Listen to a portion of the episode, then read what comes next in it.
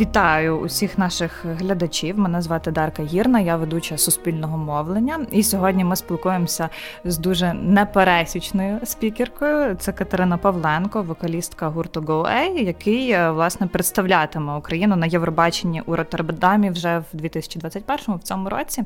Е, вітаю Катерину. Привіт. Е, власне, ми сьогодні говоримо про культуру пам'яті, а саме про міфологію тоталітаризму, якщо так пафосно висловитися, як взагалі народна пісня зберегла культурну пам'ять українського народу. Ну, по-перше, е, я хочу зачепити і твою особисту історію, якісь е, історії з твого життя, і власне історичний аспект. Ну для початку хочу привітати тебе і ваш гурт з виходом нової пісні Шум. Ну як нової? Я знаю, що це взагалі дуже відома українська гаївка, і, наприклад, в рідному Львові ми щовеликодня е, водимо гаївки під цю пісню. Зокрема, у вас вона дуже так по-свіжому звучить, і навіть інша гама моментами. Взагалі, чому ви її вирішили записати, і яка історія цієї гаївки, якщо то, якщо вона тобі відома, розкажи? Ну е, як і більшість наших таких е, знакових пісень в гурті Гвей, ця пісня виникла спонтанно під впливом якихось власних почуттів. І е, у нас колись ще був трек Веснянка, де кот він створився, коли я їхала з прилук. Ми там виступали з моїм фольклорним колективом. Ми співали веснянки. Я їхала в автобусі і почула, що е, поруч зі мною сидить хлопець, в якого в наушниках грає Drum Bass. От і я. Ми мене це все так зрослось класно. Я приїхала в Київ і кажу, Тарас, а що якщо ми візьмемо веснянку і накладемо нам Drum Bass? Це ж буде прикольно. Тарас це засновник е, гурту Голай. Так, і так створилася веснянка. А що стосується шуму, то і я згадала цей обряд, ну тобто цей танок, і згадала, що він У мене взагалі була ідея відтворити українські побутові танці в сучасному аранжуванні. І я згадала, що там постійно е, збільшується темп, і подумала, що якщо нам зробити танцювальний трек, але постійно постійно збільшити темп, щоб створити це відчуття. Ну, зберегти цю традиційність е, в динаміці, і в той же час я так уявляла, що от у нас буде концерт, ми зможемо відтворити цей обряд, але в 21 столітті під біт, закручуючись, а потім розкручуючись. Наскільки давня ця пісня, ти не знаєш? Навіть приблизно? Ну вона дуже давня. Це прям така обрядовість, обрядовість. Чи є шанс, що ми її почуємо на Євробаченні? Чи це буде одна з тих пісень, які е, глядачі обиратимуть? Можливо? Ну за умовами Євробачення там е, не можна брати народні пісні. Тобто це вважається плеядом. А так як ця гаївка вона побудована повністю на народному тексті, то ну вона просто за правилами не підходить. Ну, але я сподіваюся, що слухачі знайдуть інший спосіб послухати. Дуже вартісна річ, насправді. Е, ну але давай повернемося е, до нашої основної теми. Власне, і хочеться поговорити більше про твоє захоплення е, фольковою музикою. Коли воно почалося? Як я розумію, що цю любов, захоплення тобі привела бабуся твоя? Ем, ну, виходить, що так, бо я з дитинства була точно українською народною піснею, і для мене це не було щось таке, знаєте, дивовижне. Ну, це як е, кожного ранку ти встаєш чистиш зуби, так само ти прокидаєшся, і бабуся співає, дідусь грає на гармошці. Бабуся ввечері йде, збирається зі своїми подругами, вони співають народні пісні в чотири голоси. Це було якось так, знаєте, буденно. Це потім, уже коли я виросла, коли я потрапила в інше середовище, зрозуміла, що ну це було в принципі унікальне явище, яке вплинуло на мене. Про що були ті пісні, які бабуся співала, зокрема, і взагалі, яким було її життя в СРСР, і яке місце музика займала в тому житті? Моя бабуся був дуже класний голос. Моя моя прабабусі був дисконт. Вона ну дисконт називали тоді в церковному сільському хорі саме високий голос. І прабабуся була півчою, і вона прям дуже класно співала високим, тоненьким таким. А моїй бабусі був прям такий, знаєте, розривний голос. Вона була виводчицею. І е, одного разу її почули десь і запропонували, щоб збрати її в хор вірьовки. А хор вірьовки раніше це був не те, що зараз, а це був дійсно хор зібраний з народних співаків, і там був зовсім інший репертуар, більш автентичний. І ну, і це був дуже такий важливий колектив. На нього ще на той момент не так сильно вплинуло це, знаєте, окультурювання. І бабусю просто банально не відпустили з колгоспу, бо тоді була якась така система, що всі мали лишатися там, де вони народилися, і дуже рідко комусь вдавалося вирватися з села в місто. Ну і плюс, як я розумію, е, з твоїх слів, хор вірьовки ще на той момент не був наскільки лояльний, можливо, до цієї комуністичної системи, не не вписувався десь, можливо, в її рамки. Ну мені здається, е, це якраз був той момент, коли вони ще могли, коли ще їх знаєте, не прилизали. Це потім, мабуть, і за те, що це був такий масштабне масштабне явище, на нього звернули увагу і вирішили, що з цим треба щось робити.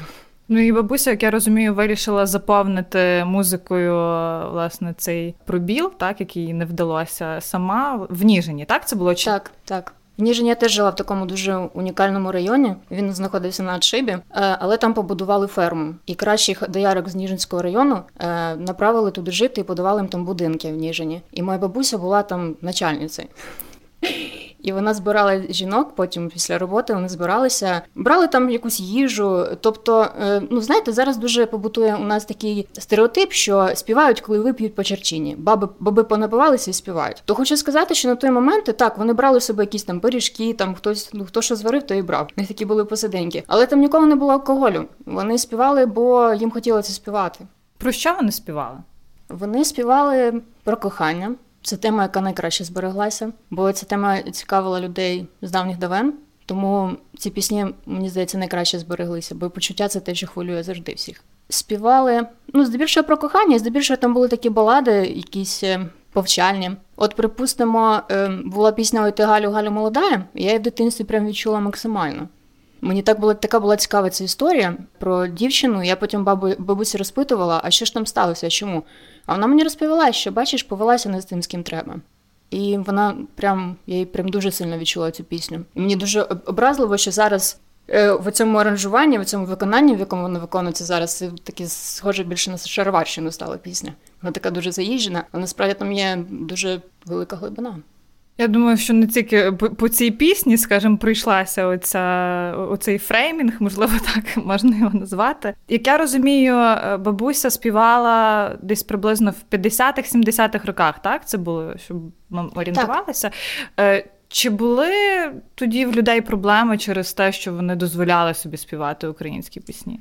Е, дуже велике, великий вплив на збереження нашого українського фольклору все-таки відіграли люди, які проживали проживали в сільській місцевості. Бо в сільській місцевості там теж було дуже багато проблем, дуже багато було намагань всіх якось е, щоб все було якось всі однакові були. Але все одно е, села якось ну село. Воно змогло зберегти українську народну пісню, бо через те, що було дуже багато віддалених сіл, і до них не дотягувалась, знаєте, рука режиму. Там Е, вдалося зберегти саме цей фольклор, і мені здається, це збереження те, що дійшло до наших часів. Чому зараз ми їздимо в експедиції по самих дальних селах, бо саме там можна завжди знайти якийсь скарб. Ви знаєте, села, в яких чим раніше з'явився телевізор, тим е, більше це негативно вплинуло на збереження нашої традиції. І е, мене дуже багато разів було, коли я приїжджаю записувати фольклор, а бабусі починають мені співати якісь, знаєте, українські пісні, але те, що вони почули по телевізору, бо вони вважають, що те, що нове, воно ну, набагато цікавіше мені буде його слухати. І доводиться дуже довго з ними спілкуватись, дуже довго підводити їх, підштовхувати до того, щоб вони згадали саме ті пісні, які їм там бабусі і ще їхні співали, і вони потім згадують такі скарби інколи, що просто дивуєшся. До речі, це цікаво, тому що я знаю, що в тебе дуже великий досвід е, фольклорних експедицій, е, і от цікаво. Чи відрізняється взагалі тематика пісень е, від регіону до регіону в Україні? Чи все-таки от наскрізна це любовна тема? Ну, любовна тема була скрізь. Повторюється, тема, яка зачіпала всіх, хвилювала всіх, тому всі про це співали. Е, можу сказати, що е, дуже багато знаєте унікальних таких штук збереглося в результаті. Ну от е, якщо взяти фольклор гірський, до речі, ну допустимо, гірський там. Ну ми так просто візьмемо там. Звісно, він весь відрізнявся, але от ми просто візьмемо і знайдемо якусь спільну рису. То це якась така коломичатість, якась своя ритміка. Якщо ми візьмемо там, припустимо, Полтавщину, то там е, якісь такі побудова партії цікаво, звуковидобування інше. Якщо ми візьмемо там, припустимо, Полісся, там теж інше звук звуководобування і інша побудова партій специфіка. Е, але в тому числі, якщо взяти конкретно цей регіон, то пісні про кохання будуть набагато відрізнятися від пісень е, з обрядовості. Там будуть теж інші, вони будуть відрізнятися в одному регіоні між собою, бо це теж інша побудова партії і інколи навіть інше звуковидобування. Тому це дуже цікава тема, яку е, чим більше заглиблюєшся, тим більше розумієш, що наскільки це все унікально. А наприклад, в чому могла бути принципова різниця, там, наприклад, між Донбасом і там, Закарпаттям, наприклад? Е, діалектичні особливості. Як не крути, скрізь на всій території України і в кожному регіоні його можна було розрізнити по діалектам. Все таки на наш, наша територія, вона якби межує з іншими державами, і ця така межа вона дуже сильно впливає на мову. Звісно, у нас зараз є поняття українська там літературна мова, яку прийнято говорити всім. Але якщо ти поїдеш в селах, там ніхто не говорить літературною мовою. Там скрізь ми чуємо, що Полісся, там Чернігівщина. Причому Чернігівщина це взагалі цікава унікальна місцевість, адже вона межує з Росією з Білорусі, і е, допустимо в Рєпках там е, говорять по одному, а в Городні говорять по по е, другому, а в Сямьоновці що там, що там. І е, це все таки суміш українського і там російського чи білоруського. І він здавалось би, це сусідні якісь районні центри, але вони ну кардинально відрізняються. Ти коли почуєш, коли їдеш по Чернігову, ти можеш визначити без проблем звідки ця людина з якого району. А от як ця тоталітарна совкова система вплинула власне на мову, на особливості мови? Чи ти досліджувала це питання? Бо ми знаємо, що е, в Україні був тривалий процес русифікації, і навіть е, в 60-х, 70-х роках він також був посилений. Насправді. Ми в 21 столітті можемо тільки здогадуватись про це, але е, ми можемо лише аналізувати результати, які ми бачимо. Ми ж не чули, як вони говорили. До нас до, дійшли до нашого часу, можливо, якісь там знімки, е, можливо, якась е, література, ну тобто якась література, якісь листи, можливо, ми можемо проаналізувати, як вони писали. Але як вони говорили, ми можемо тільки здогадуватись, бо про це ну знаєте, це як археологія. Про найдрівніші пласти культури ми можемо дізнатися тільки з точки зору розкопок. Але ми можемо дивитися на камінь і розуміти, що цей камінь, ну мабуть, вони цим камнем видовблювали печеру, або вони цим каменем рубали дрова. Але ми можемо на таких е, якихось штуках е, знати наші древні цивілізації, але ми ніколи не знаємо, що вони відчували, про що вони спілкувалися між собою, як вони це робили, який в них був голос. Е, так само і що стосується нашої історії, ми можемо і вивчати тільки по тих матеріалах, які дійшли до нашого часу. Тому, е, якщо провести паралель між всім тим, що я кажу, мені здається, дуже важливо зберегти наш фольклор, адже це це свого роду музична мова, яка може донести нам якісь такі, вона може донести нам те, що відчували наші пращури. Адже музика, мистецтво це взагалі те, що ти відчуваєш, якщо ми чесно. І е, тому тема фольклору дуже цікава особисто для мене, адже ну, мене завжди цікавили людські почуття, і дуже цікаво було дізнатися, про що вони мріяли. Взагалі, ну це ж люди, які сформували по суті нас якимсь чином. Тут, до речі, цікавий не лише е, мовний аспект, але і е, вплив е, сталінського терору, голодомору, голокосту на українську пісню. Так чи ти можливо якось відслідковувала цей вплив? Що взагалі відбувалося з українською музикою після 30-х, 40-х років? Можливо, змінювалась тематика Ну, дивіться, народна пісня, вона е, вона теж видозмінюється постійно, адже так як вона передається з вуст уста, зараз ми можемо цифрувати і записати, навіть зняти на відео, зафіксувати максимально. То раніше вона передавалася з вуст уста, і вона набувала певних видозмін, адже люди співали про те, що їх хвилює, люди співали про те, що їх оточує. І тому, е, припустимо, яскравим прикладом є пісня е, Була в мене парова машина. Ну, ця пісня вона виникла вже в момент, коли почало з'являтися якась індустріалізація, і почали ну, з'являтися, коли е, ця тема дійшла до українського села, і вони там зрозуміли, що е, відбувається якийсь прогрес, і почали співати про парову машину, адже це дуже ну, великий прорив, так сказати. І дуже багато є прикладів, коли реально в пісню потрапляли якісь такі слова, е, які ти розумієш, що вони потрапили туди вже ну більше в пізньому, так сказати, своєму віці.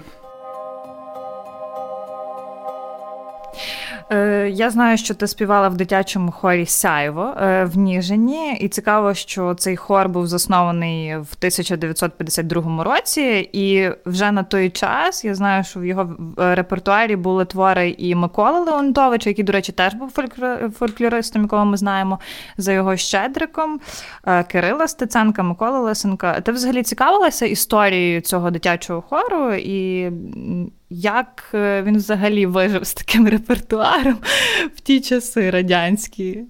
Взагалі, Ніжин дуже унікальне місто в тому плані, що е, в тебе є шанс розвиватися е, культурно. Там є всі умови для цього. Там у нас і педагогічний університет, і училище культури, і музична школа. Причому це все ну викладалося. Я попала взагалі в дуже класний момент, бо на той момент в Хоромсяєво, ну і зараз, але на той момент керівником був Сергій Голуб.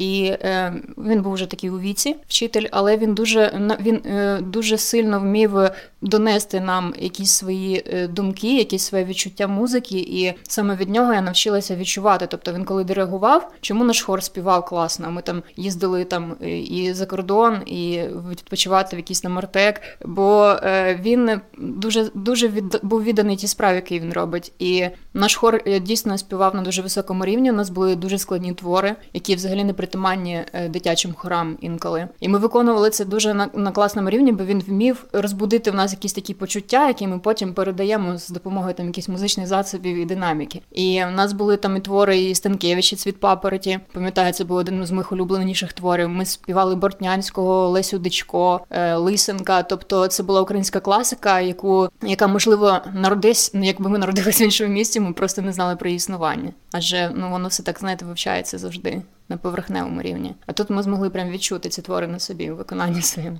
Е, Я не впевнена з того, що ти кажеш. Мені здається, що це історія не про цей хор, але поправ мене. Я знаю, що з одного з хорів тебе вигнали через те, що в тебе не було білої сорочки на виступ. А це та... з цього хору чи Ні, з іншого? Це був звичайний шкільний хор, в який набирали дівчаток, і мене мене туди вибрали. І я така рада була, бо ну якось вдома вже перестали співати, а мені цього дуже хотілося. І е, я така, о, я буду співати, класно. Мені так мені знаєте, мені не так хотілося на сцену, не так хотілося кудись там щось там виступати, як мені взагалі подобався цей процес. Тому е, ну мене дуже це здивувало тоді, бо да, ну просто б сказали, Катя не виступає, все, ну не проблема взагалі. Але ну це якось так от сталося. Причому дорослі люди почали займатися якимись такими штуками.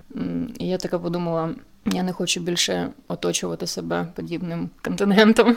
Е, чи ти зараз бачиш в цьому відголоски якоїсь тої ж радянської ментальності? Звичайно, радянська ментальність вона е, досі досі живе серед нас, і е, ну знаєте, взагалі, оця потреба людей не виділятися і бути такими, як всі, щоб, не дай Бог, нічого про тебе ніхто не сказав, щоб бути нормальним. Це знаєте, це вона дуже сильно негативно впливає на, на все, що відбувається в світі. Мені здається, це перше, що треба викорінити зі свого взагалі характера і світосприйняття, адже ну це не приведе ну ні в яке хороше місце. Ти просто обманюєш себе, обманюєш інших і все. Це така глобальна проблема, мені здається. Е, ми ще до цього повернемося, але я знаю ще одну цікаву історію про тебе. Ти керувала ветеранським е, хором в Березані, і це mm були люди віком 65-95 років. Е, це були ветерани Другої світової, чи серед них були також учасники національно-визвольної війни? Там були, значить, у нас, коли я прийшла на момент, був тільки один ветеран лишився Другої вітчизняної війни. Це була дуже поважна людина. До речі, він 30 грудня помер. Це був останній ветеран нашому Другої світової війни в нашому хорі. І а в основному там же ще були ветерани праці. І в основному хор складався саме з ветеранів праці. Це були жіночки у віці, які поклали все своє життя на те, щоб розвивати нашу державу.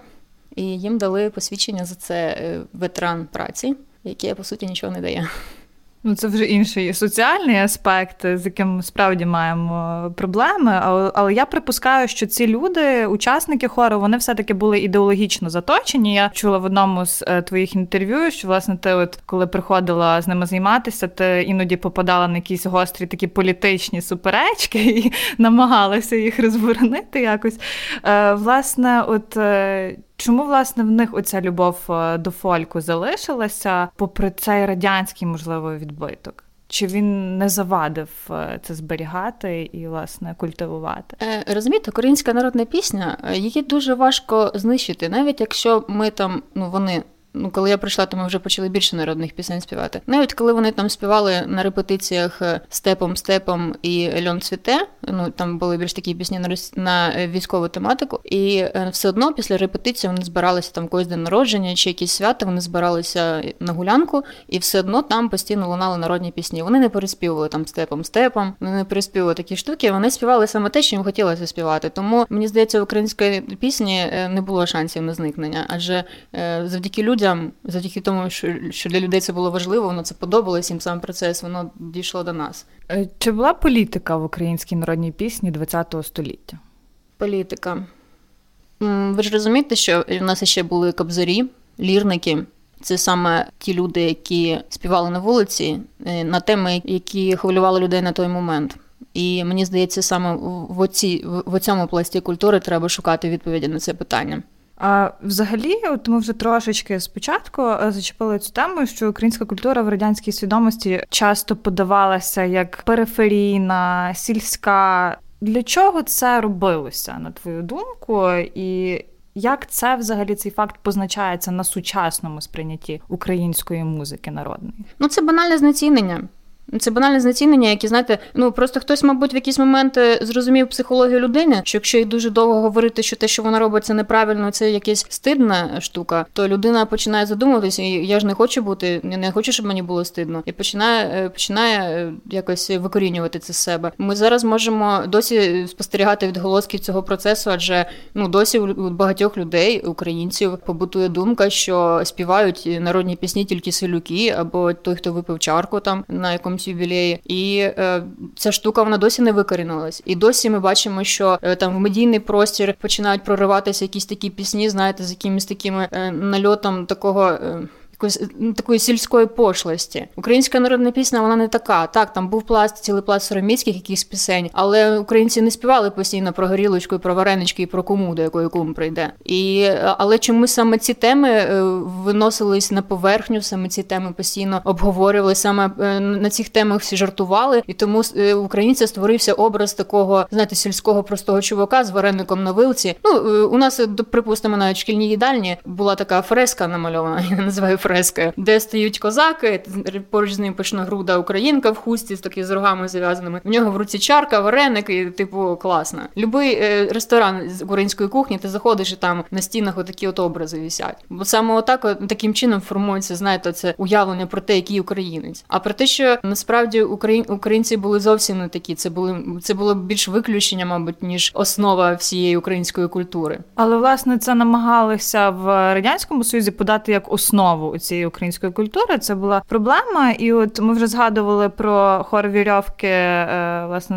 на своєму старті, але от дуже часто зараз побутує думка, що от репертуар хору вірьовки це була така собі шароварщина, і з одного боку українська музика в СРСР це хор вірьовки, е, який гастролював по всьому світу. Е, з іншого боку, це, наприклад, той самий хор Гомін, який був, я не знаю, можливо, ти знаєш, напевне, знаєш про цей хор. Угу хор, е, який е, заснував Ященко, і це був такий собі неформальний вхід в тусовку шістдесятників, в тусовку дисидентів. І учасники цього хору дуже часто переслідувались. І вірьовки, і гомін співали українську музику, так але е, власне обставини для творчості і умови були дуже різні. Чому, власне, на твою думку, одна музика була зеленим квитком? Взагалі на світові гастролі. А інша українська музика це була причиною для переслідувань дуже часто. Така ми досі живемо в таких умовах насправді. Люди е, більше якось схильні підтримувати щось таке, знаєте, доступне, щось те, те, до чого вони звикли, е, те, яке не зачіпає якихось гострих тем. Зараз же навіть музика навіть популярна музика. Для того, щоб потрапити на радіо, тобі треба співати про щось нейтральне, бажано взагалі ні про що, щоб це був просто набір красивих слів, під легеньку музику, яка не буде викликати зайвих почуттів, негативних особливо. Це має бути банальний голос е, солоденький, такий, щоб він теж не напрягав своїм, е, якби якимсь тембром, і щоб просто людина могла собі включити фоном і відпочивати під це. Так само і раніше відпочивати ж краще під що. От якби е, у вас був корпоратив. Кого б ви покликали туди? Ну, особисто я, напевно, не ну. того, кого більшість покликала. Я я в тому сенсі не дуже репрезентативний елемент. Але от я теж е, от згадую тему, як мені дідусь мій вже розповідав е, про те, що коли у Львові в радянські часи було Різдво і співалися в по хатах колядки, то закривалися штори, стишувався волюм, як то кажуть, і боялися, що за це можуть просто прийти і постукати в двері. Чому власне в радянській системі оцей радянський режим так боявся оцих наповнених змістом українських пісень? Бо це наша самоідентифікація. Яка була основна задача радянського режиму? Щоб ми забули, що ми українці, щоб ми сприймали себе як частина совєтського народу. Тобто не не, не мало бути України, Білорусі, там Таджикистана, ну лад, ну тобто всі всі країни не не мало бути. Всі мали говорити якби однією мовою, думати про одні й ті самі е, ідеї і е, робити все на благо родини. Тому ну вся ж система радянського союзу вона побудована на тому, щоб максимально вбити індивідуальність, адже чим більше в тобі індивідуальності, тим важче тобою керувати. Тому, звісно, якщо українці будуть співати народні пісні, будуть усвідомлювати себе українцями, а не частиною совєтського народу, то це нікому не буде вигідно, бо вони в якийсь момент почнуть усвідомлювати це дуже сильно, а потім скажуть: а ми не хочемо бути частиною вашого режиму. У нас тут своя тусовка, у нас тут свої цінності, у нас тут свої ідеали, і ми вважаємо, що е, вони нам набагато ближчі, ніж те, що ви нам пропонуєте. В принципі, так і сталося. І так, що маємо зараз. В тебе взагалі є вдома платівки Тріо Марени чи, наприклад, Кобза, Варта, вокально-інструментальних ансамблів? Чи ти цікавилася цим пластом? Ну, дивіться, е, звісно, цікавилась. Е, це дуже Дуже цікаве явище, е, не дивлячись на те, що ну теж е, музика цих років вона переслідувалася. Я тільки зазначу, що це вже пізні СРСР, тобто це 70-80-ті роки. Угу. Ну е, що говорити, моя мама вона грала на гітарі в рок-гурті, і е, їм приходили і розказували, які пісні вони мають співати. Тобто, це було не те, що дівчата зібралися і співають про те, що вони хочуть. Якщо ви е, зібрали Віа, ми вам надали інструменти, ми надали вам приміщення, в якому ви можете займатися на території там якогось будинку школяра, а будинок піонерів тоді називався. І значить, ви маєте виконувати план партії і співати те, що ми можемо потім виставити на городський смотр, а не те, що ви там хочете. До речі, а що співали? Ну, різні патріотичні такі пісні. Ну, звісно, Дозволяли було... патріотичні співати? Ну, патріотичні російською мовою, ну, тоді ж був інший патріотизм. І про трактор в полі дир-дир-дир? Ну, трактор в полі дир-дир-дир це інші виконавці виконали дівчата. Я вже не пам'ятаю цю пісні, але мама колись прикалувалась і співала, е, напівала мені, так сказати, що вони там співали, це було дуже забавно. А як взагалі мама сприймала оці обмеження, взагалі цей гурт дівчачий, так як сприймалися оці червоні лінії? Е, Наскільки легко вони приймали ці правила гри? Ну, моя мама розказувала, що коли вона вчилася в школі, то е, нормальна, е, нормальною якби практикою було, якщо хтось щось зробив не так, або хтось щось сказав не так, то вивести його. Там же шкільні лінійки були е, кожного там тижня школа виходила, і е, ці лінійки були створені для того, щоб похвалити відмінників і е, показати тих, хто поступав нехорошо. І всі дуже боялись потрапити, бо якщо тебе виведуть на лінійці і поставлять, скажуть, що ти зробив щось не так, то це був дуже великий сором. І люди боялися взагалі щось робити таке про те, що вони навіть якщо підозрювали, що це може якось порушити стандартний стандартні уявлення про те, що відбувається, то вони боялись взагалі е, кроки, знаєте, вліво-вправо зробити. Краще робити те, що скажуть, ніж е, там стояти на лінійці. Це теж дуже впливало на розвиток дітей і взагалі на сприйняття. Бо зараз ми всі е, спостерігаємо результати цього виховання, адже в Фейсбуках там ми можемо спостерігати, що в людей є якась певна точка зору, і будь-якими аргументами ти не зможеш її перебити. До речі, чи погодишся ти зі мною, що ця культура вокально, е, вокально-інструментальних ансамблів взагалі вона транслювала не просто українську музику, а й західну культуру, так? Е, культуру Бітлз і так далі. І е, керівна е, гілка КПСС вона не зовсім викупила цю, цю фішку, так? Як ти думаєш? Ну, я завжди кажу, що якщо ти хочеш щось донести, то єдиний шанс щось комусь донести це зробити це добре, щоб у людини в самої виникло бажання там до цього доєднатися. Це стосується будь-яких сфер життя нашого. І якщо зробити музику класно, от е, яка за що їм респект за те, що вони дійсно зробили класно. Вони оформили це таку класну оболонку, що всім це настільки подобалося, що готові були закрити очі на все. А можливо, знаєте, навіть на е, перетин цих червоних ліній, які власне окреслювала компартія.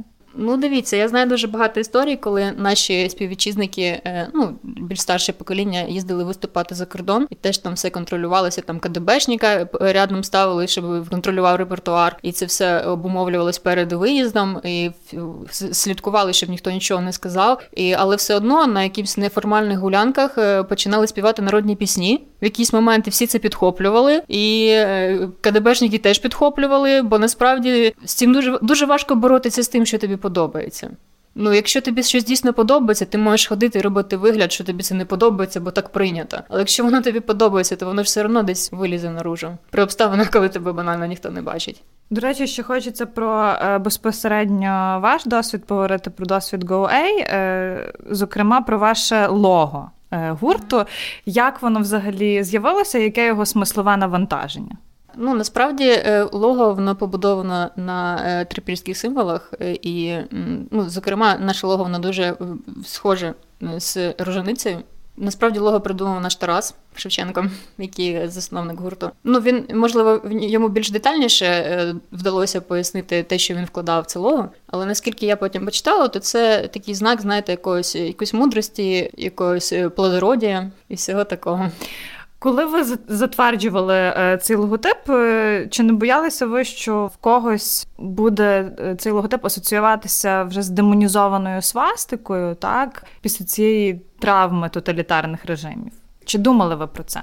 Ми взагалі про це не думали, бо ми до цього всього ставилися, знаєте, як до мистецтва. І ми взагалі не вкладали туди ніякого негативного якогось підтексту. І ми навіть подумати не могли, що хтось зможе провести паралель з свастикою, адже не ну нам вона взагалі не була схожа з цим. Тому, е, коли ми виграли на цей двір, і коли наша музика вийшла на більшу аудиторію, коли нас помітили більша кількість людей, то ми почали спостерігати дуже цікавий процес. Бо до цього нас слухали люди, яким подобалася наша творчість, і які якось не зрозуміли, яким чином раптово почули нашу музику, бо ми ніколи не вкладалися в піар в розкрутку, це все відбувалося сарафанним радіо. Тому сформувалася, знаєте, якась така тусовка, яка знала, хто ми, що ми, і довіряла нам цілком. А тут ми вийшли на невелику аудиторію, яка взагалі нічого не знала про нас, на нашу передісторію. Ми ж вийшли, з'явилися з ні звідки, по суті, для більшості людей. І почали приписувати нам дуже цікаві речі, і нам було дуже цікаво поспостерігати за собою зі сторони, з точки зору людей, які ну як як нас бачать люди зі сторони, які взагалі не знають, хто ми. І не в темі фольку. Так, і не в темі фольку. Це було дуже цікаво. Ну, особливо дуже цікаво було стежити за російською пропагандою, де де фігурували слова і нахтігаль, і фашизм, і так далі. Ну, це взагалі це була істерія окрема, про яку можна дуже довго говорити і ставити діагнози. Але от який ще цікавий аспект в пісні Соловей, з якою ви власне виграли е, нацвідбір, в приспіві слова Соловей, Соловей не співай е, раненько, бо мені на серденьку знов не веселенько. І тут е, часто кажуть, що от українська культура не тільки музична вона сповнена страждань, жертовності і взагалі от виступає з позиції жертви. І в цьому є велика проблема в нашій ментальності. Чи ти з цим е, погоджуєшся, чи все-таки це певний стереотип? І в нас є дуже різні приклади. Те, що в нас є дуже різні приклади, це факт, але справа в тому, що знову ж таки повертаюся до початку нашої розмови. Люди завжди е, більше реагують на те, що вони відчувають, те, що їм близьке. І так як українському народу дійсно було дуже багато років е, нелегко. То звісно, коли людям важко, вони співають сумні пісні. Коли людям е, важко, вони пишуть сумні пісні, бо дуже важко написати веселу пісню, коли тобі сумно. І тому це все донеслося до нас і досі. І досі дуже багатьом людей дуже важко. А коли тобі важко, тобі хочеться сісти і затягнути якусь сумну пісню. Тому це так е, сформувалося природнім чином, я вважаю. Але те, що це треба змінювати, то я в цьому впевнена на 100%. Е, лишилось тільки зрозуміти, як яким чином. Адже можливо українцям треба трошки знаєте, здвинути фокус е, уваги з того, що погано, і сконцентруватися на тому, що хороше. Адже якби нам не було зараз важко, нам все одно треба вірити в щось класне для того, щоб побороти зло. Я чому зачепила також цю тему? Бо я добре пам'ятаю, як е, фронтмен гурту антитіла Тарас Тополя вас розкритикував. Він сказав дослівно, е, що це спроба впарити Європі патерн про Україну голодоморну, немічну, про знедолену дівчину та Ванюшу, її коханого. У нього був взагалі великий пост на цю тему. Але, по-перше, чи читала ти його думку, його резюме на ваш виступ, на вашу творчість? Що ти про це думаєш? Як ти взагалі сприйняла цю критику? Е, я, Якщо чесно, ну мені довелося його прочитати, е, бо почали дзвонити журналісти і питати, і мені треба було розуміти, що відбувається. От мені довелося знайти у Фейсбуку Тараса Тополю цей пост і ознайомитись з ним, так сказати. Я вже точно не пам'ятаю, що він там писав, бо я якось не надала цьому великого значення. Адже, ну знаєте, ну говорити можна що завгодно. Я прочитала, зрозуміла, що там ну це неправда, тобто я так не вважаю, і я взагалі не такі підтексти туди вкладувала. І навіщо мені тоді концентрувати на цьому увагу? І забула просто про нього. От. Але е, що стосується те, що Україна немічна і знедолена, то вибачте мене. Взагалі, е, кожен може знайти в цій пісні що завгодно, якщо дуже сильно постарається. Мені здається, в цьому і є якась е, така, знаєте, магія цієї пісні, що там дуже багато хто знайшов своє. Хтось побачив там просто історію кохання, а хтось звернув увагу на те, що в другому куплеті вона каже: Я з тобою люблюся, поки не знам матуся. А як узнам матуся, то розійдемося. Тобто вона йому дала зрозуміти, що ну ми ж розуміємо, що він її дуже сильно образив, тим, бо він їй сказав, що він насправді не сприймає її всерйоз. Я з тобою, поки ніхто не бачить. А вона а вона ну вона просто зібралася е, докупи і сказала: Чуєш? Взагалі-то це я з тобою, поки ніхто не бачить. Поступила як мудра українська жінка, а не дала себе вивіду. Е, чомусь от саме цей аспект дуже мало хто помітив. А свастіку, звісно, в нашому лого багато хто. Але це, до речі, дуже цікавий акцент, який ти зараз зробила, і е, справді дуже вартісний момент. Але от для простих смертних, як то кажуть, які не розуміють е, тонкощів фольклору, як відрізнити от шароварщину від справді автентичної, справжньої української музики. Як ти це робиш? Шароварщина – це все те. Ну я вважаю, Шароварщина – це те, що награно. От я працювала дуже довго в відділі культури містечка Березані, в якому проживає 17 тисяч населення. І дуже часто е, ми там їздили на якісь конкурси і отримували зауваження в тому, що то у вас костюм в паєтках, то ви там якось не так співаєте. А я розумію, що так, я знаю, що в нас костюм в паєтках, але він в паєтках не тому, що нам це подобається, а тому, що в нас немає коштів в міському бюджеті, щоб купити нові. І співаємо ми такі пісні не тому, що мені так хочеться, а тому, що я не можу прийти в колектив, який існує 35 років, і переламати їх отак, от з плеча, і почати вивчати автентичний український фольклор. Тобто за три роки, що я там попрацювала, ми це все робили дуже плавно. Причому дуже часто якісь мої намагання заспівати пісню з використанням діалекту сприймалися дуже погано, бо до мене приходили місцеві поети і говорили, що це слово неправильне, бо правильно українською мовою буде отак. А я їм пояснювала, що це пісня з Сумщини, і там говорили так, це місцевий діалект. І Вони писали цілі статті там е, в Фейсбуці на мене, що прийшла молода керівничка в шортах і намагається впарити суржик заслуженому хору. Тобто Інколи треба знати обставини. І єдине, що я можу назвати шароварщиною, це те, що робиться нещиро, коли виходяться за цими пластмасовими нагрними посмішками, червоними губами, напомаженими щоками в хусті, в якомусь блискучому е, платі е, в вишитих маками, і е, починають співати це життя, буття, любов знов. Мені здається, оце шароварщина. Коли це знаєте, така показушна якась клоунада відбувається. А коли людина співає щиро, коли людина вкладає сенс в те, що вона робить, мені здається, навіть в костюмі поєтка в поєтках вона зможе достукатися. Адже пісня це в першу чергу почуття, яким ти намагаєшся поділитися з оточуючими.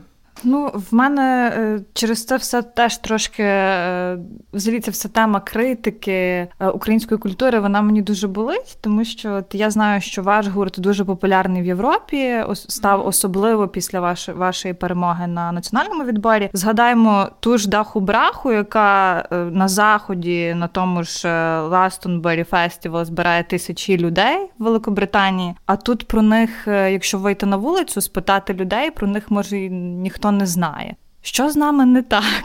Чому така ситуація? Ну, Як ти собі її пояснюєш? Ну нам же це не для кого не секрет, що нам роками нав'язувалася стереотип, що українське це типу не кльово. Навіть зараз я спостерігаю за такою ситуацією, що коли людина приїжджає з маленького містечка в Київ або там із села в Київ чи з села в місто, вона дуже соромиться того, що вона з села. А і дуже багато хто називає там людей селюками. В чому прикол взагалі цього всього? Ну тобто, е, в чому чому ми маємо з яких пір ми почали соромитись того, де ми народилися? Ну, е, от ти приїжджаєш і починаєш корчити себе там міського, да? І ну як тебе взагалі совість не мучить, е, що ти починаєш, ну дуже багато людей ще й починають самі потім сміятися з сільського, намагають себе максимально відірвати від цього, розумієте? А ну ти ж там народився, там живуть твої батьки, там живе твоя бабуся. Це місце, яке тебе сформувало як особистість, те, що навколо тебе відбувалося, ці всі люди. І тут ти такий починаєш від цього якось абстрагуватися і намагатися робити вигляд, що це не ти, що тебе там не було, що ти одразу народився тут і починаєш якась. Ви подивіться навіть на моду на сучасну. Ми всі намагаємося, якась така, знаєте, креативна, креативний пласт молоді. Він намагається одягатися якось по-європейськи, ближче туди, щоб щоб десь там, як у Берліні, десь на рейві. І це все отак от відбувається, бо е, всі хочуть якось бути там, хочуть бути кращим, хоч бо вважають, що саме те це те, що їм потрібно. Це якось їх виділяє з натовпу сірого. І дуже багато хто забуває про нашу унікальність, адже ну наша унікальність, якщо ти поїдеш е, в Європу в європейському одязі, ти нікого там цим не здивуєш. бо бо те, що для нас тут вау, для них це якби повсякденне. А те, що у нас якісь унікальні навіть крої в одязі, унікальні якісь кольори, та сама наша унікальна вишиванка. Чомусь всі якось починають цього соромитись і не розуміють взагалі масштабу унікальності цього всього. Це те, що нас відрізняє від усіх. Чому ми маємо цього соромитися, не розумію. Це власне наслідки радянського союзу, на твою думку? Звісно, ви ж пам'ятаєте, в союзі всі мали бути одягнені в однакове, навіть там десь е, якісь неформальні тусовки, то якщо хтось якимось чудом там знайшов собі джинси і прийшов у них, то могли б і міліцію забрати. Але чому от е, з пострадянських країн ми в цьому сенсі, от в сенсі цурання свого вирізняємося? Чи це не так? Чи все-таки не тільки у нас ця проблема? І що з нею робити, на твою думку? Мені здається, це проблема слабких людей. Я зараз спостерігаю в Україні дуже багато людей, які все-таки усвідомлюють свою ідентичність, які усвідомлюють важливість української мови, усвідомлюють важливість своєї культури. Але ну цих цих людей досить багато, і це не може не радувати. Бо знаєте, коли я жила в маленькому містечку, мені інколи здавалося, що весь світ такий. Я пам'ятаю, як ми йшли виступати і співати в фольклорному ансамблі. В дитинстві це був зашквар. Треба було співати естраду в мікрофон або якісь англійські пісні. А е, я пам'ятаю, як дівчата йшли виступати до сцени, прикривали обличчя, бо там якісь знайомі хлопці йшли. Тобто це настільки настільки вважалося за шкваром співати народну пісню, що просто якийсь, я не знаю, стоїть позор. І в тебе теж було таке відчуття? Ти його якось намагалась собі побороти, чи в тебе не було цієї проблеми? Да я якось, якщо чесно, з дитинства не реагувала на це все. Я робила так, як мені хочеться. І мені подобалось співати українські народні пісні. І мені було байдуже, хто що про мене скаже. Більше я жила в такому середовищі, що якщо хтось захоче тебе якось там принизити, то він все знайде причину, бо в принципі в 90-х е, було дуже багато проблем у всіх. І тому якось перестала про це звертати на це увагу в якийсь момент, і все. І зрозуміла, що я буду робити так, як мені хочеться, і те, що мені хочеться. Бо так, хоча б я буду відчувати якусь чесність перед собою. Але ти все ж таки кажеш, що помічаєш, як все більше людей починають цінувати і свою культуру, і мову. Але з іншого боку, є реальність. Є е, топ-чарти музичних додатків, того ж Spotify, Apple Music, і ми там бачимо, що в лідерах власне не українські виконавці, не україномовні виконавці. Як цьому зарадити? Чи потрібно щось з тим робити? І що? Потрібно робити якісний контент. Е, нас зараз всі дуже сильно дуже сильно жаліються, що молодь слухає російський там реп, російську попсу. Але, е, якщо чесно, в Україні дуже мало альтернативи цьому всьому. І ну звісно, є дуже багато дітей, які слухають англійську американську музику, там іноземну, але все одно більшість людей російська мова вона навколо скрізь, вона якби сприймається, і тому вони якось тягнуться до того, тим більше там ще й матюки. І нам треба заповню... заповнювати ці ніші своїми матюками. Ні, ні в якому разі нам треба заповнювати ці ніші сенсом. І мені здається, зараз не вистачає якихось таких програм чи, можливо, фестивалів, які будуть стимулювати молодь розвиватися і створювати свої пісні. Бо знаєте, дуже багато я взагалі дивувалася. От ми коли їхали на конкурси на якісь, треба було скачати мінусовку там і співати пісню, там якось Али Кудлай, там чи ще когось українською мовою, там червону руту якось. Але я ніколи не могла зрозуміти, чому чому ми не пишемо свої пісні. Можна ж написати свою пісню, і це ж буде цікавіше. Людина прийшла, заспівала свою пісню, її оцінили, а не те, наскільки вона майстерно виконує там чиюсь пісню. І мене це з дитинства якось дуже бентежило, бо ну я писала пісні. Я не знала, що з ними робити, бо на це не було, знаєте, не було вистрібу. Застосування. Так. Угу. Вони мене там десь лежали собі в зашитах і все. Я навіть не знала, як мені його оформити в музику. Я через це пішла в музичну школу, бо мені треба було зрозуміти, як на піаніно грати. Бо я там щось на слух підбирала. І я ну просто мені здається, зараз молоді не вистачає саме знаєте, стимулів якісь для розвитку. У нас дуже багато є української музики, але вона вже створена, знаєте, людьми такими. Ну, взагалі, українську музику основна проблема в тому, що в неї немає грошей. Тому в топах зараз ті, хто в кого гроші є. А ті, хто талановитий і в того грошей немає, про тих ніхто ніколи в житті не дізнається, бо навіть чи про тебе написали в якомусь там виданні музичному про сучасну українську музику, треба заплатити 15 тисяч гривень місяць піарщику, і тоді про тебе будуть писати. А так ти взагалі нікому не потрібен, і на фестиваль тебе ніхто не візьме. Ми в такому режимі 8 років прожили. І тому мені здається, ну навіть таким чином ми топимо самі себе, бо ми пишемо тільки про тих, хто заплатив або хто подобається нам особисто. Тобто через це дуже багато музики, яка могла вплинути на нашу молодь, вона просто не доходить до них. Бо ти заходиш в топи Ютуба, і тобі не треба нічого шукати. Зараз світ так так побудований, що людина не буде сидіти і довго шукати собі музику. Вона зайде, подивиться на картинку, та яка їй найбільше подобається, сподобається, на ту вона й натисне. Те, що ви зараз робите, ця музика, як би ти це назвала? Це фольктроніка, чи як це називається? І чи можна це назвати переосмисленням української народної пісні? Так, але е, дивіться, от у нашій творчості я намагаюся максимально зберегти сенс, е, сенс пісні. Тобто, е, що стосується шума. Я його пропустила через себе, і чомусь я його відчула, проаналізувавши інтервали, на яких він співався шум. Я зрозуміла, що це була така досить, ну це не те, що була весела музика. В неї були якісь такі гострі інтервали, які додавали їй якоїсь такої таємничості і якоїсь такої темноти. Ну, все ж таки обряд. Тому мені захотілося зробити це, передати цю атмосферу, не зробити там, знаєте, веселу аранжировочку, під яку можна потанцювати. А мені захотілося зберегти це напруження, тому побудували таким чином, щоб вона змогла передати атмосферу обряду. Я не знаю, чи нам це вдалося, але мені здається, вдалося, бо ми дуже старалися. І що стосується інших пісень, у мене завжди дуже велика задача зберегти саме сенс пісні, бо е, не можна виходити співати про нещасливе кохання під модний біток, е, під мажорні акорди і якимось таким солоденьким голоском в той момент, коли в пісні відбувається справжня трагедія. Наша задача е, модернізувати це все, але донести це так, щоб, по-перше, людям це сподобалось. А по-друге, щоб вони все таки зрозуміли сенс пісні, а не відволікалися на якісь модні біти. Я так розумію, це ваша мета і на європейській сцені під час Євробачення буде. Наша мета на європейській сцені це взагалі заявити про те, що ми є. Ну, ми є не як гурт Гуей, а як українці. Бо коли ми випустили Соловей, і нам дуже багато українців писали, що ви що, не позортесь їхати з українською піснею, ви що англійську не можете написати? Ну це знову це знаєте підлаштовування під стандарти європейські. То е, європейці почали нам писати, що дякуємо, українська мова дуже гарна, і деякі навіть е, ну один коментар мене взагалі вразив просто дуже сильно, бо там написали. Нічого собі, ми думали, що в Україні говорять російською, а виявляється своєю мовою. Чи... Це історія не про те, щоб поїхати там і постояти в красивому платі на сцені з мікрофоном. Я бажаю вам великого успіху і перемоги, і я думаю, що всі українці вам цього бажають, які люблять Україну, принаймні. Е, я тобі дуже дякую за цю розмову. І нагадаю, що з нами була е, Катерина Павленко, це вокалістка гурту GoA, е, який представлятиме Україну в цьому році на Євробаченні у Роттердамі і спілкувалася з Катериною Дарка Гірна, ведуча Суспільного. Дякую, що були з нами.